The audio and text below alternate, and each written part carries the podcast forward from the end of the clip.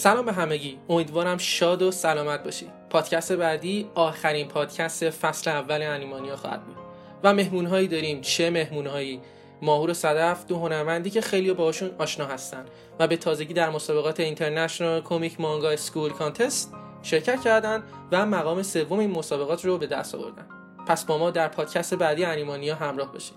او راستی اینو هم بگم. کلی برنامه و تغییرات بزرگ و جالب در فصل دوم برای شما تدارک دیدیم. پس منتظرمون باشید.